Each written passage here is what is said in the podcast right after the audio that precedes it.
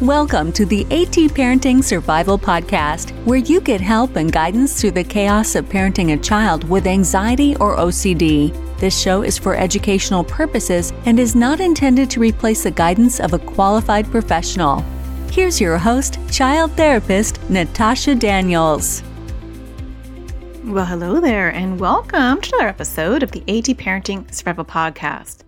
Today, I want to talk to you about something that impacts really any parent who is raising a child with OCD. And that is the whack a mole situation of, oh, shoot, here's another theme. Oh man, here's another discomfort. Oh my gosh, here's another intrusive thought, right? that could be very disheartening. And OCD very often will change themes. And if it hasn't yet, it very likely will. And I'm not saying that to be upsetting or to cause you any stress. I actually want to navigate navigate you through when your child shifts an OCD theme or when a new one pops up because there's a lot of things that we can do within those few weeks when it first starts that can be very very effective long term. So, stay tuned that's what we're going to be talking about. But before I get started, I do want to give a thank you to NoCD for continuing to sponsor this episode. NoCD offers affordable, effective, convenient therapy. They're available in the US and outside of the US. And you can schedule a free 15 minute consultation to see if NoCD is a right fit for you and your child. Just go to treatmyocd.com. That is treatmyocd.com. If you've tried them before and you haven't circled back, you might want to try them again because they are getting new providers all the time in new areas, which is very helpful to all of us. Okay, so let's talk about the OCD themes and how it changes because this is very, very common. And in fact, you know how I always like to to talk about what I experience. That's kind of how I start my podcast day. I record on Mondays and I sit and I think, what have I been dealing with? Because I know if it's something I've been dealing with, you're going to get a lot of bang for your buck because I am in the throes of it and so it's really fresh in my mind and it's it's parental. And I like to get out of my clinical head, although that's always there, and also be a parent with you. Because I think both are important to to get it on a human level and to talk to you as another parent and weave in my clinical skills because you can learn this stuff too. We can all do this for our kids. So, my kids have lately been having a lot of new themes. I know in the AT parenting community, my membership community, and the parents that I've worked with in my courses, that is a common issue that I will often get a panicky response about. You know, oh my gosh, my child has a new theme. I thought that we conquered this. Or, oh my gosh, my child has a new theme. How do I handle this one? And so it is one of those issues that tends to bring up a lot of stress for us as parents. And I get it. I mean, I get it clinically.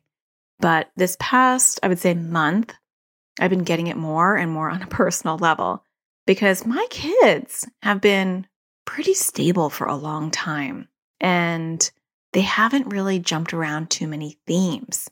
I mean, a little bit here and there, a little flavor of this or a little touch of that, but it has been predominantly, you know, I mean, we cover the gamut when you have three kids with anxiety and OCD. I feel like we cover the gamut. And so their themes have been solid ish. and then lately, my son, started to develop some new themes.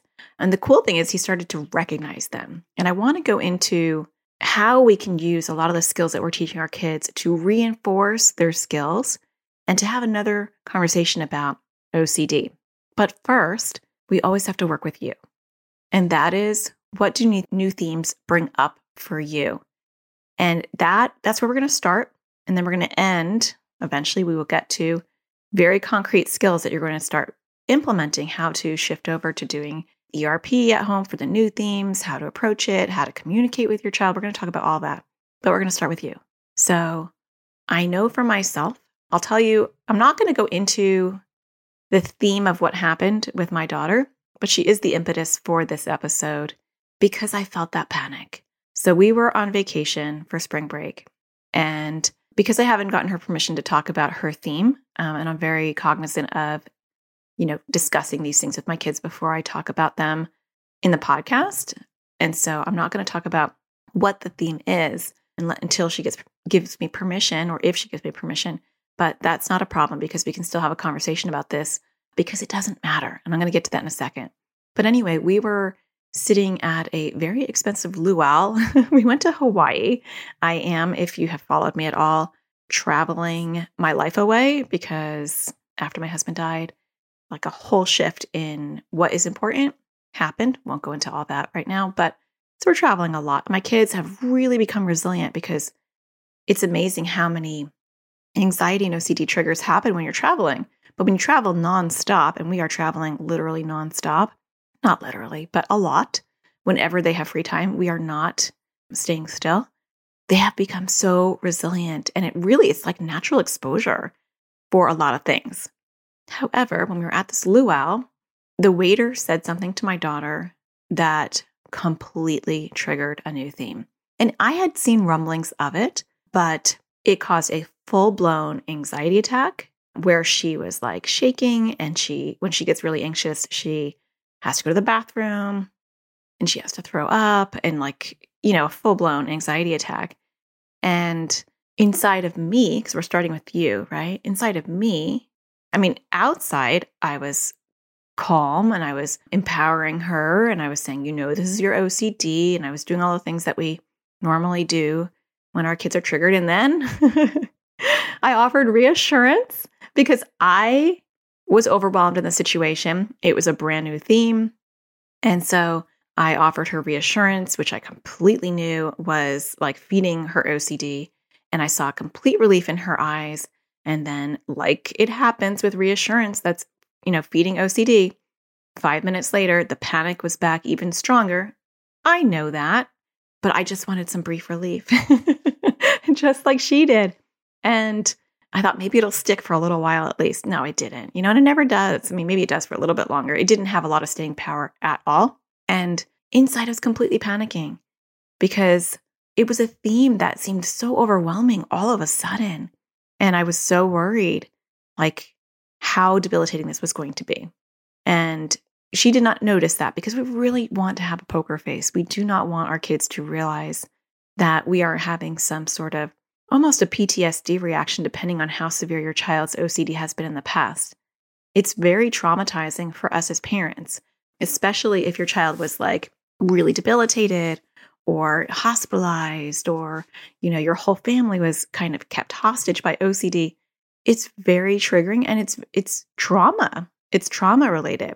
And so you could be having a trauma response of oh my gosh here we go again. How bad is this going to get that's normal that's human we can't stop those feelings but then it's what do we do after those thoughts right and that's always what i say to kids too you can't stop your intrusive thought or feeling but it's what you do with it that matters. That's the part that matters.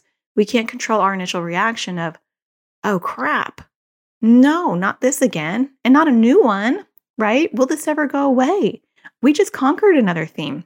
Why is this popping up? Why now? And these are the questions that I hear in the AT parenting community. Why now?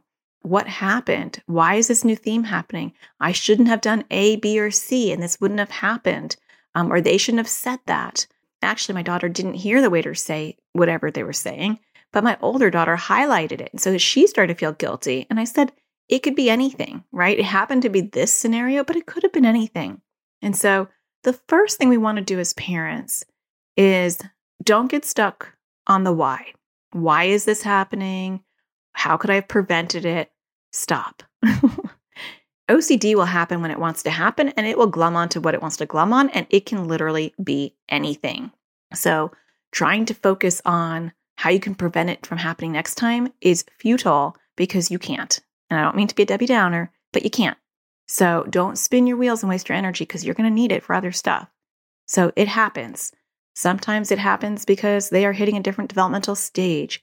Sometimes it happens because they're hormonal or there's some hormone shifts as they get older. Sometimes it happens because they're in a stressful situation. Sometimes it happens because, you know, some life changes have happened. And sometimes it happens just because it happens, just because they happen to have OCD. And OCD can be cyclical. Even without PANDAS and PANS, it can be cyclical in the sense that you can have periods where it's very manageable, and then you have periods where it's not. And then you have periods where it's very manageable, and then you have periods where it's not. That's why I equate it to diabetes because that's the mindset we need to get as parents who are raising kids with anxiety or OCD, or if we have it ourselves as well, is it is a very well managed issue, disease. I don't like the word disease for anxiety or OCD, but it is similar. It is, you know, it's in the brain. It has to do with our neurotransmitters. So it's very physiological, but it's something that we manage. And that is why lifelong skills for our kids to have on their own is incredibly important because we don't want to ever have that mentality of it's one and done or we don't want to talk about OCD. You know, she's doing really well. Let's not talk about it. Let's not rock the boat. Let's not bring up old themes. Let's not do ERP. For those of you that don't know what ERP is, it's exposure with response prevention. I do have podcast episodes on that.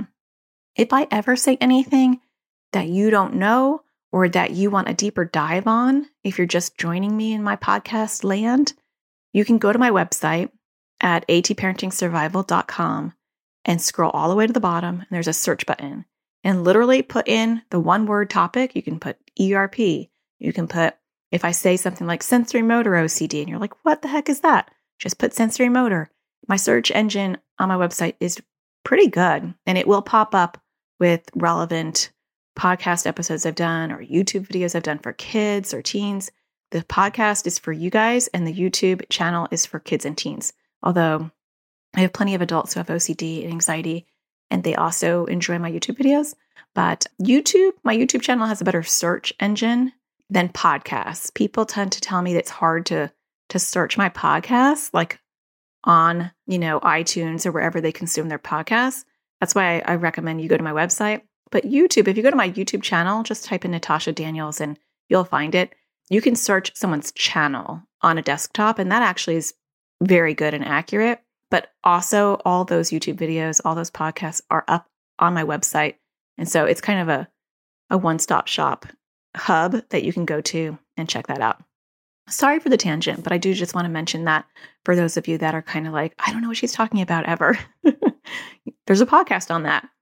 So once you get yourself in check, and the way that I remind myself, and even though I am an anxiety and OCD child therapist and I've treated many, many, many kids, I still have to remind myself as a parent because what I know academically and what I know clinically doesn't translate as a parent. And so I have to almost be my own therapist and remind myself of the things that I'm about to tell you, which is OCD is an octopus. And I've said this before. Many people equate OCD to, as to the animal or to the, the sea creature of octopus, the poor octopi. but it's a whole beast, right? And the tentacles, just think about this as a metaphor. The tentacles are your OCD themes, right? And a lot of times, one tentacle is just whacking you in the face if you're your kid. You know, that's the tentacle that's just, you know, beating you up and you're like, man, that tentacle, you know, we're working on contamination. That's such a strong little tentacle and we're tackling it. And then all of a sudden, that tentacle isn't bothering you anymore. And you're like, whoo, we've conquered that. And then all of a sudden, another tentacle out of nowhere smacks you in the face and says, we're just right. Hello. You know, everything has to be just right. And you're like, why are, why are you back? The reality is, if there is a tentacle that is strong enough to hit you in the face, then the, the beast that is OCD, the octopus, has not gotten smaller. Because when it is a tiny little octopus, I don't know, like what are the tiniest little octopus? Like little squid? I mean, I've seen like little miniature octopus, octopi. and normally I say flea, so that but that doesn't work with my metaphor right now. So let's just imagine it's this tiny little octopus that is like barely visible in the ocean. That's what we're trying to aim for. We want to get the entire beast small so that we can we might notice it. Our child might still get intrusive thoughts or feelings, but they can swat it away. It's not a big deal. The tentacles aren't large enough to to rock their world or their life. That's the goal. Now, sometimes that octopus will grow bigger again all of a sudden, and then it might get really small. But when the octopus in and of itself is big, just because we're not being hit with a tentacle doesn't mean that OCD has gotten tiny. It might just be hiding under the water. It sounds very ominous, but I want you to focus on the octopus itself. And so uh, a lot of times, not always, but a lot of the times in my practice, when I was really making progress with a child or the child was actually making progress for themselves, the themes would would rapidly change. And so I would always say that's OCD on the run. Like it would hit me with one tentacle and we would crush that tentacle. And then it would hit me with another tentacle and we would crush that tentacle. And it would hit me with another tentacle. Not me, but the child. And then they would crush that tentacle, right? Because we want to give the power to the child, not to the therapist or the parent, right? The child's doing all the work. And eventually, the octopus didn't have any tentacles to throw at me. It was a beaten down octopus. Poor octopus. and then it just it didn't have anything else to throw at me. And so we could rock the boat. We didn't have to walk on eggshells. We could say all sorts of things that would have been triggering in the past. And the octopus didn't stir because it was so tiny we couldn't even feel it. That's the goal. That is the goal.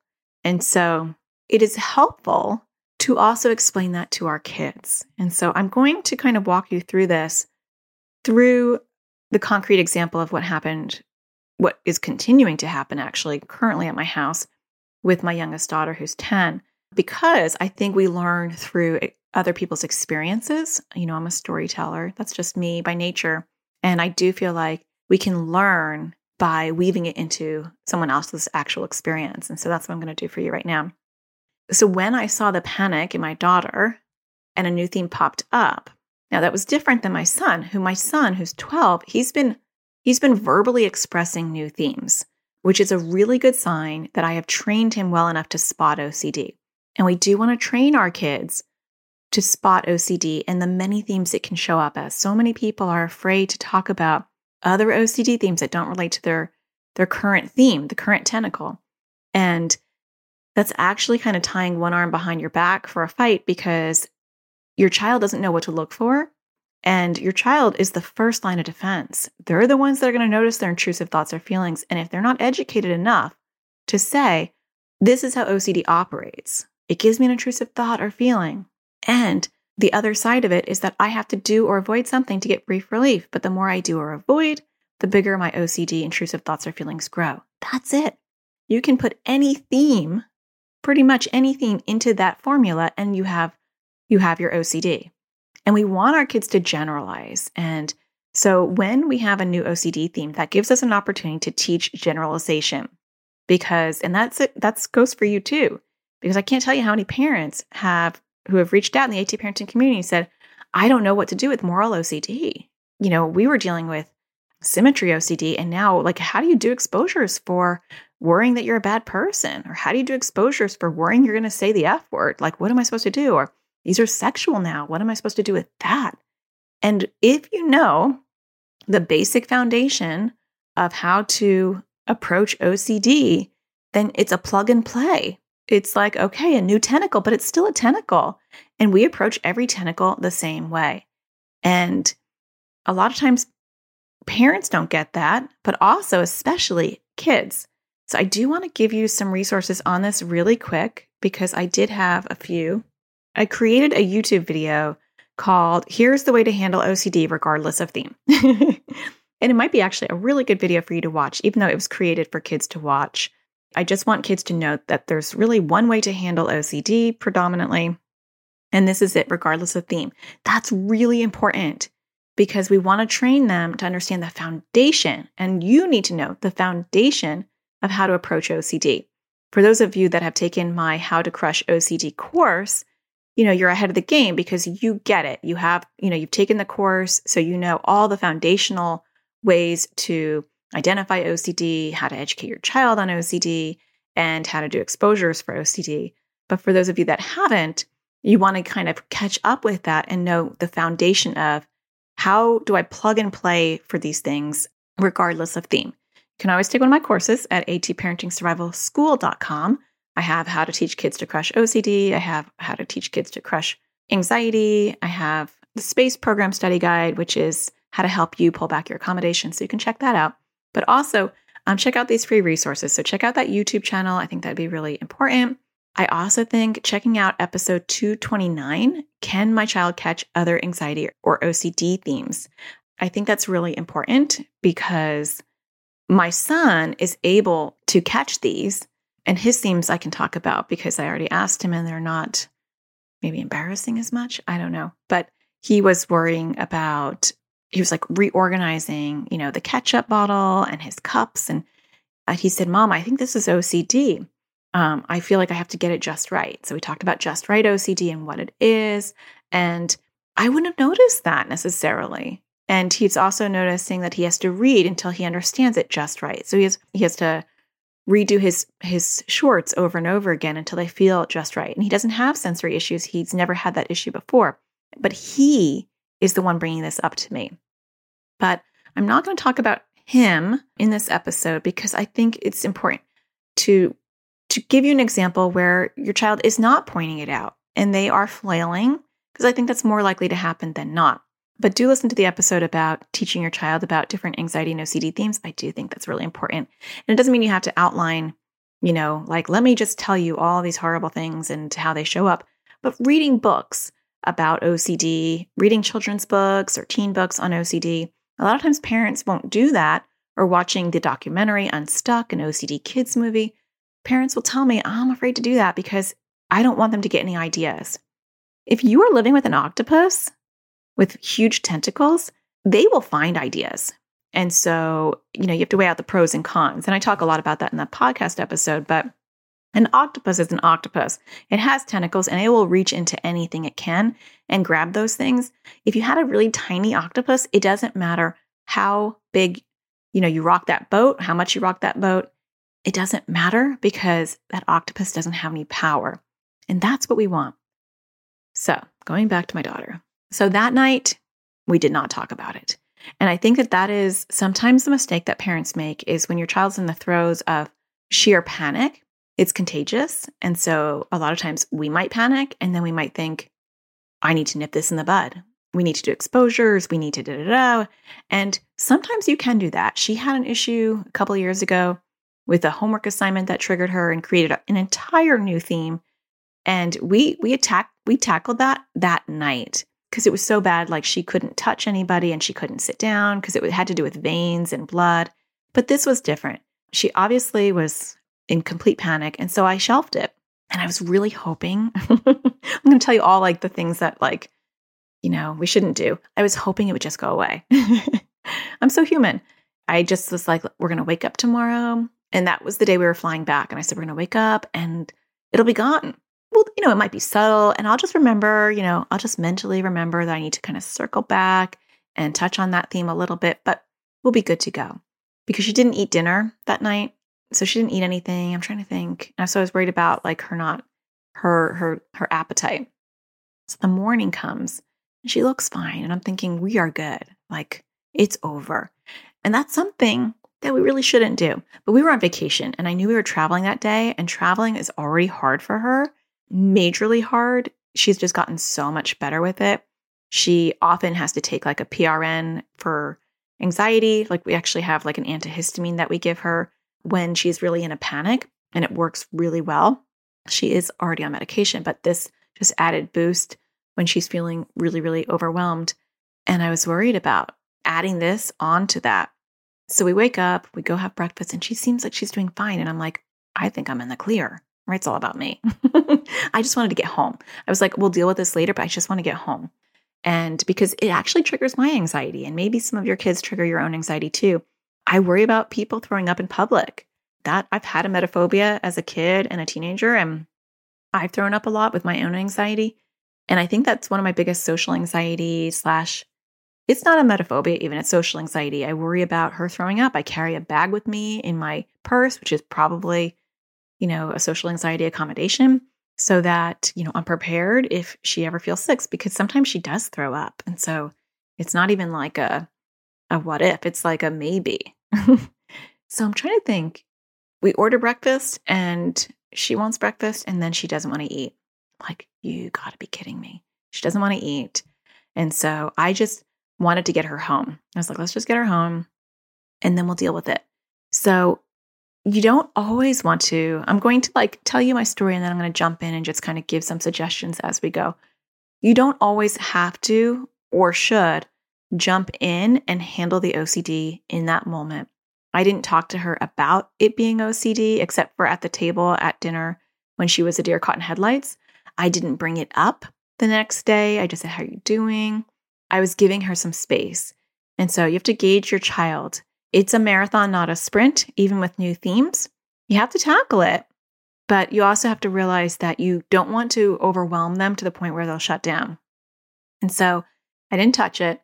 She didn't eat. I wound up giving her that medication because she was like, oh my gosh, this is going to be a very long flight back in the airport.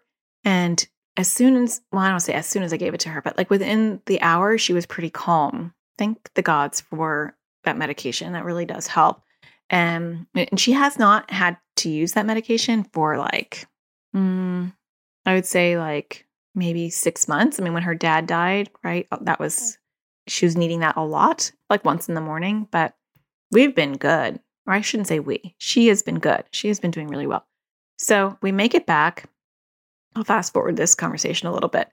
And I let it go for a few days. I just, you know, wanted her to get back into her routine.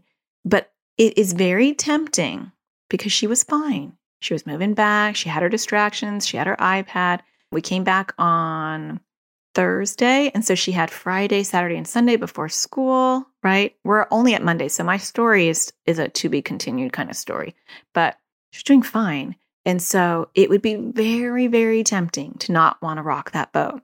Like, why would I? She wasn't having panic attack, anxiety attacks, and she wasn't doing anything. She seemed like she was back to her normal self. This is the part where I tell you to go rock the boat. This is the part that we're like, really? You know, if it seems like it's okay, don't. Don't let that weed grow. That weed is there now. That weed will grow.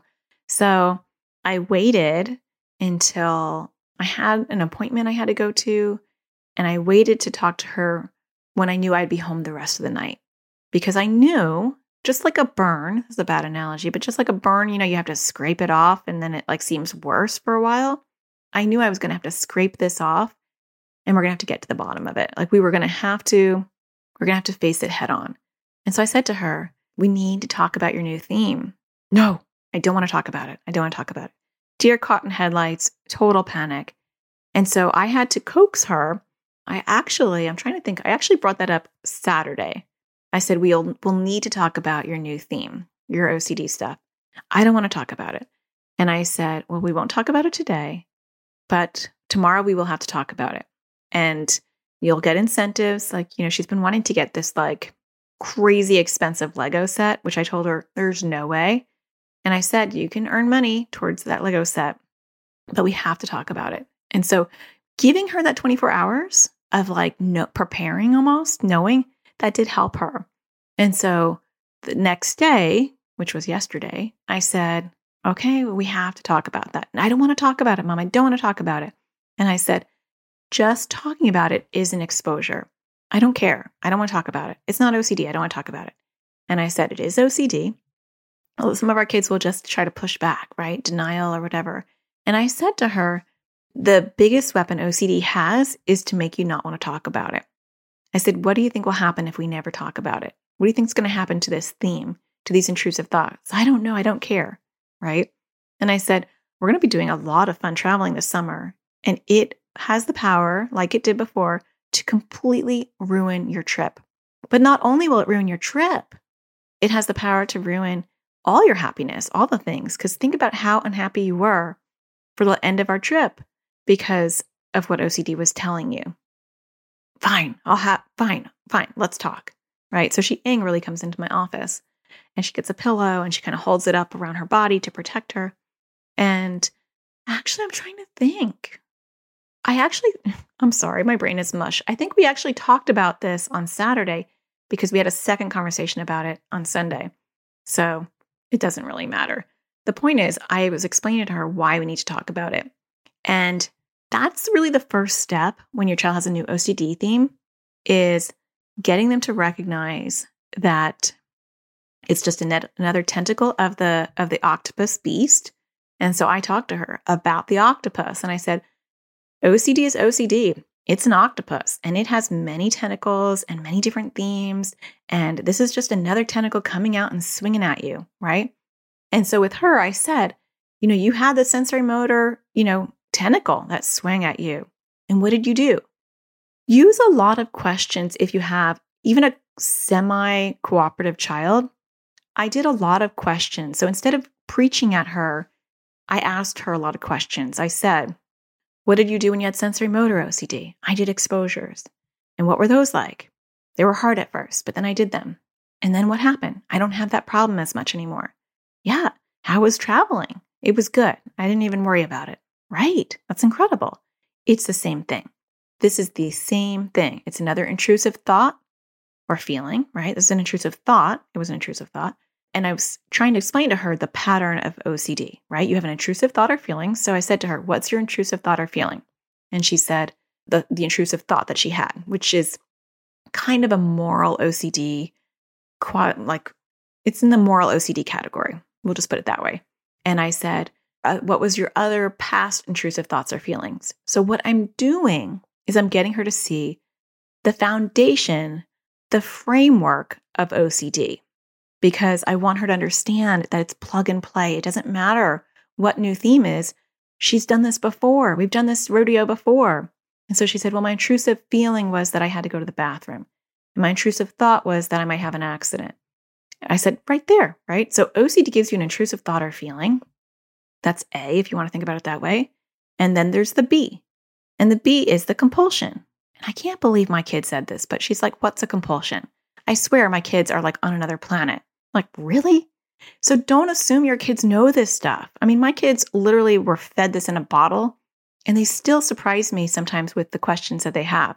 So teach them ad nauseum, but teach them to an engaged child. Don't don't talk at them. Don't preach with them. She was engaged at that moment. That was the time. If she was shut down and I was getting one word answers or no word answers, like just grunts, then I would have shelved it and I would have come back another time and another time. I would have kept trying.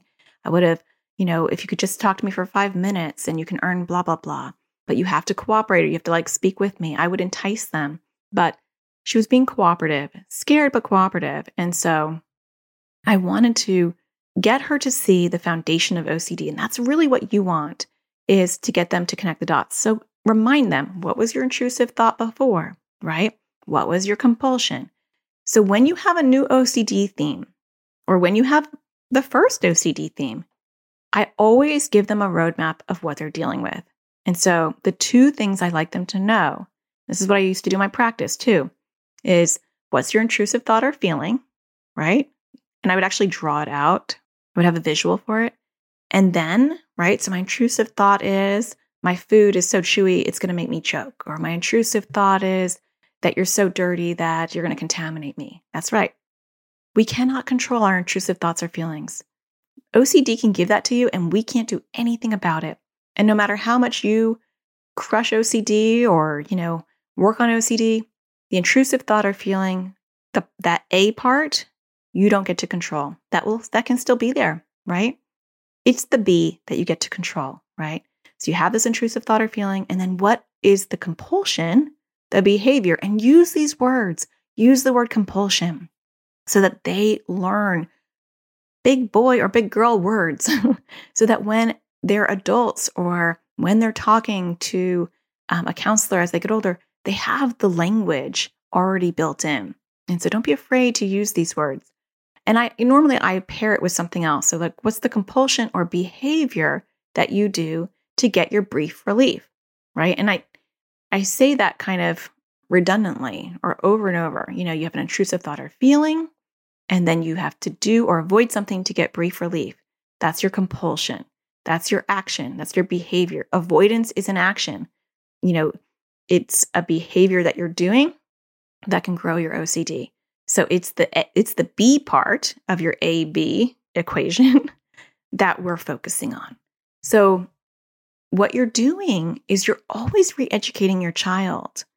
And even young kids can get this. You just do it ad nauseum, not to the point where they're frustrated with you, but when a new theme pops up, okay, what's your intrusive thought or feeling? Right? You have to add feeling because sometimes you have feelings and not thoughts. It just doesn't feel right. I feel disgusted, or it feels um, gross, or it feels not just right, or it feels uncomfortable. So the feeling part is because it's not always a fear and it's sometimes not a thought. So intrusive thought or feeling. And so get them to outline that. And so my intrusive thought is blah, blah, blah, based on what this person said. I'm worried. And she actually corrected me because I assumed it was one thing and she was very specific and she said no. And initially, when she was trying to tell me her thought, she couldn't say it out loud. It had gotten that bad. She was already doing a compulsion to avoid saying the word. I can't say the word, mom. And I'd say, OCD wants you to avoid, right? And the more wiggle room we give it to grow, the bigger it's going to grow. And so, you know, she eventually said it, which we're just literally doing exposures even as we're talking about it. And then what's your B? What's your compulsion? She goes, Well, I'm trying to avoid. I'm avoiding talking about it. I don't want to wear the shirt I was wearing at the restaurant. I don't want to say the word. And I said, That's very good that you're aware of that, right? Because when we avoid, that's a compulsion that grows our OCD bigger. And I say, How do you think it grows it bigger? So, what I'm doing here is I'm educating her on the foundation of how OCD works. And I'm generalizing it because I'll go back to her other theme and I will show her, right? So I said, she has given me permission to talk about her other theme. We just haven't talked about this new one. And I said, So, what was your compulsion with your sensory motor OCD? She said, Well, I would go to the bathroom all the time and I would check. I'd like push down on my stomach to see if I had to pee, and I would avoid people who had to pee. And I was like, That's right. And how did that work out for you? So if you did all the rules that OCD wanted, OCD said, these are my rules, these are my demands, and you did them, did that help? No, then it would get, it would demand more things. And I said, that's right. That's what OCD does. It is like a big bad boss and it's never satisfied. And so I said to her with the shirt thing, because in my head, I was freaking out. I was like, she's never had contamination OCD themes. She's never had any of that. And because I've worked with a million people, I instantly can see exactly just how bad this can get. And so I said to her, I used like a, a, scenario with her, like a kind of a composite of many, many people I've worked with. And I said to her, you know, I've worked with people where they've thought that the shirt that they wore was contaminated, so they didn't wear it again. And then they said, you know what? I can't wear the shirts next to my shirt because it's touching them. Now they're contaminated. And then I went through the whole story of eventually, like the closet was contaminated and the bedroom was contaminated. And I brought it all the way to the point where, like, the child was like only able to be in the, the dining room, but then the kitchen got contaminated and then all the food got contaminated and this child couldn't eat. And my daughter's eyes got big and she said, Well, I don't want it to get like that. And I said, OCD is never satisfied. So the more you avoid, the more it tells you to avoid to the point where it can make you avoid basic living things like eating. And you've seen that with your brother, I told her, right? So we don't want to avoid those things. So my first conversation with her was just educational. So do that with your child when they have a new theme, or if they have a theme at all. You want to go over the foundation of having the intrusive thought or feeling. That's A. And then what you do or avoid. So list out, tell me what all the compulsions are. The other thing that I had to talk to her about were mental compulsions. And that's a really important part that often gets missed, especially with moral OCD themes or intrusive thoughts about who they are as a person. And I said, So when you have this intrusive thought that OCD says, you are this, what do you do? And she says, I argue with it. I debate it. I say, I'm not that. I'm this. And I said, and I got out my Chinese handcuffs. I recommend that you get a pair because they're a great analogy. I actually have an octopus that its legs fall off, which is pretty cool. But I think I'm missing one of the legs. But that was a really helpful thing in my office too. But get some Chinese handcuffs because they come in handy a lot.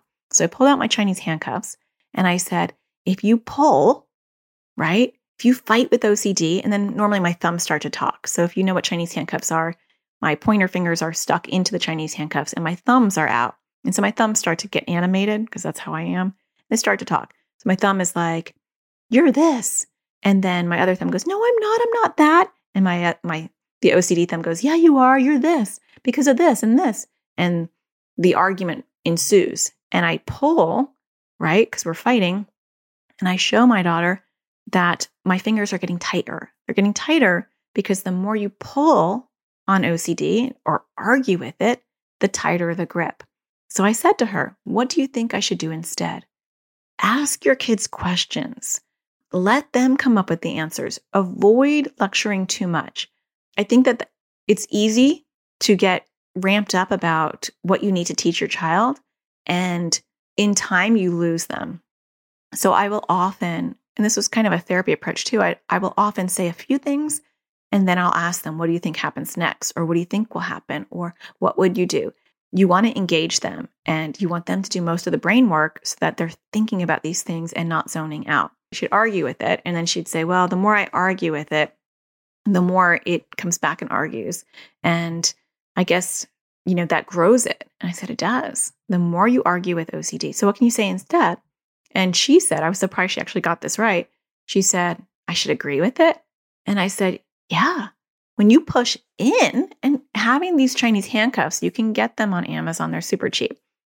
Having this visual really helps her. So she had them in her fingers and she was playing with it. And that solidifies this metaphor for her or for any kids. I had a huge jar of Chinese handcuffs when I was in my practice. And so I said, when you say, yeah, you know what? I may or may not be blah, blah, blah. I may or may not be. OCD doesn't know what to do with that. It loosens its grip on you because you are you're agreeing with the uncertainty. I don't know. Maybe I am. Maybe I'm not. You don't know. I don't know. Right? And when you do that, it loses its power. So don't forget the mental compulsions if that is relevant in the theme that you're dealing with, or even just educate your kids on mental compulsions to begin with. My kids have been educated and my daughter has been in a lot of the AT parenting community support group phone calls that we do each month, and she has heard a lot of kids talk about mental compulsions. In fact, that, you know, monthly Zoom call is really educational because she's learning about other themes and issues from other people. And it helps normalize that because other people have talked about this theme before. Um, maybe not in this way, but she still had some gaps, like she didn't know what a compulsion was. Who are you? How are you living in my house? We've talked about this a million times. So don't assume your kids know things just because you think the therapist went over it or because you went over it. You have to go over these these things over and over again. We've talked about mental compulsions, but there she was doing it all night long. I could tell she was doing mental compulsions at the restaurant because you could tell like that spaced out look where she's arguing with herself, am I this? Am I not this? So that's something to do. I do have a YouTube video on mental compulsions. And again, you can go to my website, go down to the bottom and just type in mental compulsions. And there is a YouTube video on that for kids to educate them. So education is a huge component. And when they have new themes, it is an opportunity to go back and re educate. She's really only had two themes. She's had a emetophobia and the fear of throwing up and the fear of uh, having an accident, so social anxiety and sensory motor OCD. She hasn't had a lot of themes, and so this was a good op. This is because it's still going on a good opportunity to really sharpen her skills in this area. So then on Sunday, and you can do this on your own time frame, whatever works for you. I said to her, it's really important that we sit down and make a menu of different exposures. Now, I like the inhibitory learning model, which I did an entire episode on last week. So if you don't if you don't listen to it, you can listen to it now. You know, whether you do a hierarchy, the traditional ERP like exposure ladder or you know, inhibitory learning model and ACT, acceptance commitment therapy have moved more towards a menu. I wanted to do a menu because I do like the idea of my child just picking whatever they feel like doing at that time. So we sat down, I got my iPad out, I got an Excel spreadsheet, and I said, let's come up with some ideas. And then each day, you can pick one and do one. And I said, an exposure day keeps OCD away, which she thought was really funny. And she said, Mom, that's really good. You should you should say that. And I say, I do say that a lot. I don't know if she's heard like an apple a day keeps the doctor away, or she just thought it was like incredibly creative. But I said it's important because if we don't do it, this little weed is going to grow bigger and bigger and bigger. And right now, even though it seems really strong, its roots are not very strong. And so, if we can dig in there and pull this weed out now, it's going to save you a lot of energy and a lot of struggle down the road.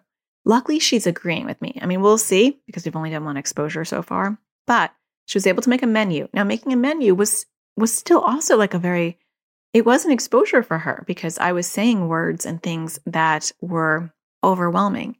And I said to her, We're going to talk about a lot of different exposure ideas that you can do, but you don't have to do them, right? We're just coming up with a list of possibilities. It is important to, to highlight that so that you don't really like freak out your, your child. And so we made a list. And she said, like, just seeing a picture of that shirt would be a trigger. And so we start to do numbers. And so I do a one to 10. But in the inhibitory learning model, and you can listen to that episode that I did, numbers aren't that important. But I, I just like, I still like using numbers to get a gauge. Just how bad does she think this is going to be? And so that helps me. So we did do numbers. So we did like seeing a picture of the shirt, seeing a picture of the necklace that she wore. She was wearing like a luau necklace. And then I'm trying to think the other ones. Oh, the, it was like wearing the shirt. And then it was role playing, like me saying the thing that the waiter said while she's wearing the shirt. And then it would be like me role playing and saying the thing without her wearing the shirt. And then it was me photoshopping an image of um, this thought actually coming to life. And then it was like me photoshopping like a thought bubble of other people. So, a couple of different things. We talked about what an imaginal script is, like me writing a story or her writing a story about the intrusive thought actually happening and her having to read it. So, we wrote a couple of those down. And then I accidentally said something that was triggering. And she said, Even that, mom, that mom, what you just said was horrible. And I said, Well, then let's write that down as another exposure. And so, and then I said to her, Can you think of anything else? So don't create these exposures for your kids or the menu ideas for your kids because I didn't know that the shirt was a problem until she's the one that brought that up when we were creating her menu. And that was really good to know because one, that's an easy exposure. And two, that could have gotten out of control without me knowing it. So ask your kids, say, you know yourself. This is what I said to her. You know yourself the best. You know exactly what your O cloud is telling you.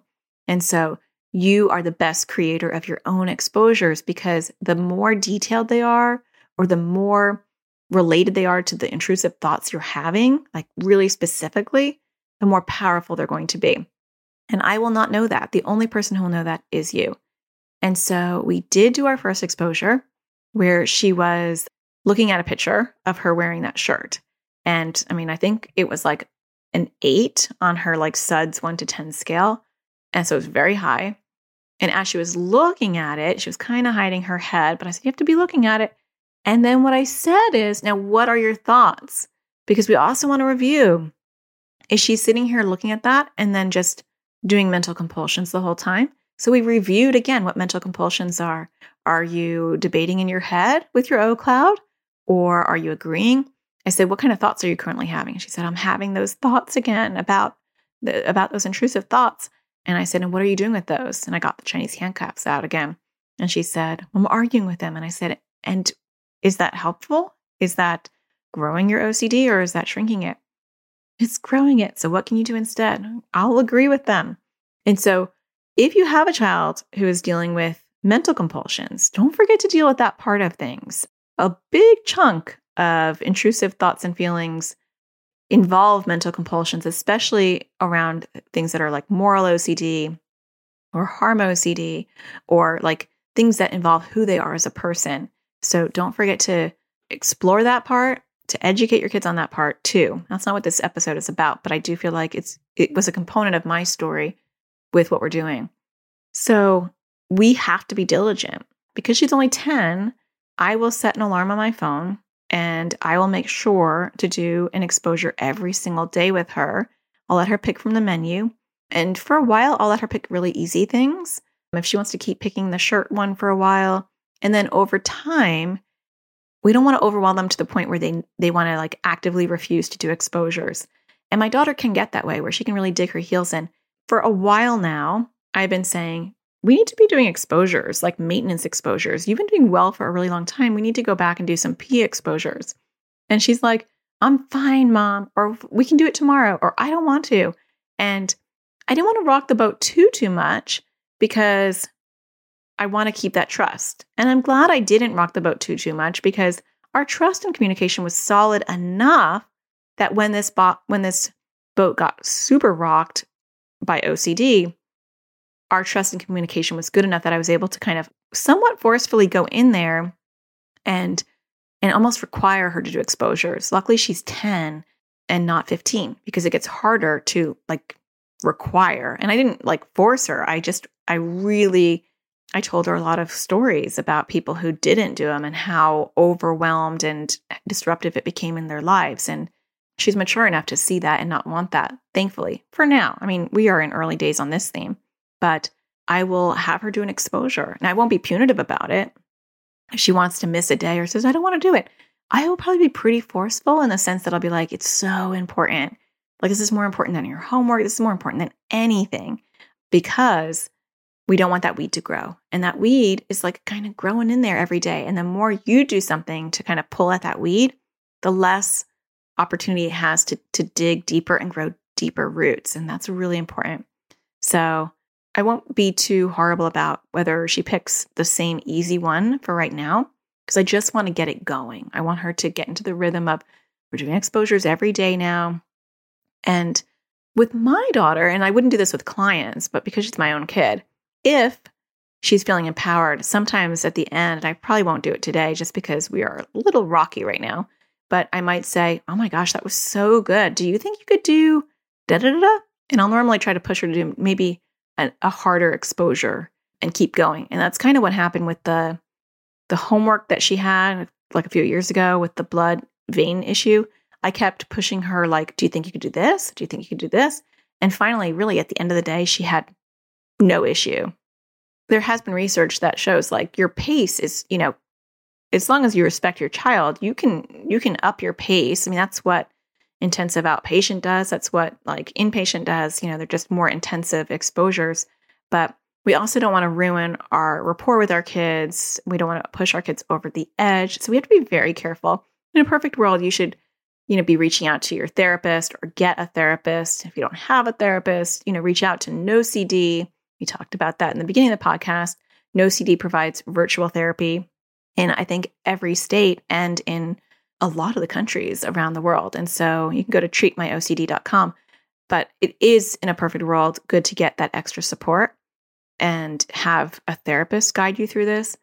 But in reality, like we're the ones dealing with this in the middle of the night or like on a trip, you know, in the middle of an island. And so we have to do these things for ourselves as well. And we have to have these tools ready to go because I'm not going to, like, if this happened and I wasn't a NoCD therapist, I wouldn't wait three or four weeks even to get into a therapist to start tackling this. Like I'd be like, no, this has to be tackled right away because I'm not going to wait until it's like a huge weed before I go to a therapist. Like there is a time limit where we want to seize that opportunity and, and nip it somewhat in the bud. But having said that, we also want to be very careful about not pushing our kids too, too far to the point where we shut them down. So it's this tightrope that we always have to walk, which is very annoying. So even though it's something that we do want to um, address right away, we don't want to ignore it. We also have to take our child's lead. And so I, I hope that's not like giving a mixed message. And hope I hope that you understand what I'm talking about. It's important to work on it. Is it going to make or break the entire world if you don't attack it like that first day or the second day or that first week, even? No. But you don't want to get into the mindset that says, okay, you know what? I think it's going away. I'm not going to bring it up. Don't do that because it's still there. It's just under the water, and you just got to pull it out from the water and deal with it. So I hope that you found this helpful. Stay tuned. Hopefully things will continue to to go well for her. It's just part of the course and and that is okay. That's just how OCD goes. After the initial like upset, I realized, you know, that she is strong, she is powerful, she has gotten through other OCD themes and she will get through this one as well and she will come out the other side even more strong and more powerful because this is an opportunity to go to the OCD gym, build her muscles, and be even stronger for the next one. And there will be a next one, but the more she has these opportunities, the stronger she'll be and the more knowledgeable she'll be so that it will never fully debilitate her. And that is the ultimate hope. So I hope that you're finding these podcast episodes helpful I appreciate a lot of you actually just left some reviews, and I thank you for that because I hadn't gotten any in a while to read. And if you are enjoying the show, if you can hit a star on iTunes or Google Play, wherever you consume this podcast, it actually helps. I know some people think it doesn't. It really does help. It helps rate the show, which then helps put it up in the categories so that other parents can actually even find it. And so I appreciate that because I get a lot of ratings and that really helps this show up for parents who are searching for support. When you leave a review, that's even better. Parents read those, and that really helps people realize there's value in taking some time out to listen to one of these episodes. So I always like to end reading one if I had one. I have a few, but I'll just start with one and I'll read the other one. I will read them each week in case I don't get any more. Thank you, uh, Soap Loving It. I appreciate you. You wrote wonderful podcast. The episode on helping kids reframe their anxious thoughts couldn't have come at a better time. Thank you for teaching us valuable skills to help our children. I'm so glad it came at an opportune time that you can take what you heard and just immediately apply it to your house and to your child. And I hope that it is helping. So if you leave a review, maybe I'll be reading your review next time. I do hope that you find the sparkle in everything you do. And I'll talk to you again. Uh, actually, you know what? I'm so sorry. I was about to end, and I had one quick thing I wanted to tell you. I have a friend, Alisha Grogan, who is from Your Kids Table, who is an occupational therapist. And she is opening up her course, and she only opens it up a few times a year, is my understanding, called Rise with Sensory. And I like her eating courses. I've taken her her courses on picky eating because my son has ARFID. I find her to be really helpful. But I also did one of her sensory courses. And luckily, I don't have too many issues with sensory, or maybe I'm just so numb with everything else. But my oldest daughter has sensory processing disorder. Luckily, she's 18 now and she's kind of manages her own sensory stuff. But it was a nightmare. It was a nightmare when she was a toddler and preschooler. And I would have loved a course that just showed me like what sensory issues I needed to work on, what sensory activities would help. We got an OT for like two weeks and the OT was horrible. She made me feel like a bad mom. She was like complaining that my daughter was like climbing on the coffee table. And I'm like, are you kidding me? That is the least of my concerns. My daughter couldn't even like eat. She was like falling off the growth chart. It was a mess. And she was my first kid. So I had no idea what was going on. She like screamed, I think, 23 hours a day. It was really, really rough. And when I saw the OT doing some activities, I was like, I wish she would teach me how to do these things when she's not here so I can do them throughout the day. And she didn't. I mean, this was 18 years ago, or let's see, 15 years ago, because she was three at the time. I would have died for this course. So I will leave a link in the show notes um, and on my website if you are interested, because I do know that it is only open for a few days so that she can focus on the students that come in. It's called Rise with Sensory and it is phenomenal and check it out. All right, now I will tell you don't forget to find the sparkle in everything you do, and I will talk to you again next Tuesday. Take care. Thank you for listening to the AT Parenting Survival Podcast. To get additional support raising a child with anxiety or OCD, visit Natasha's online school of on demand classes at atparentingsurvivalschool.com.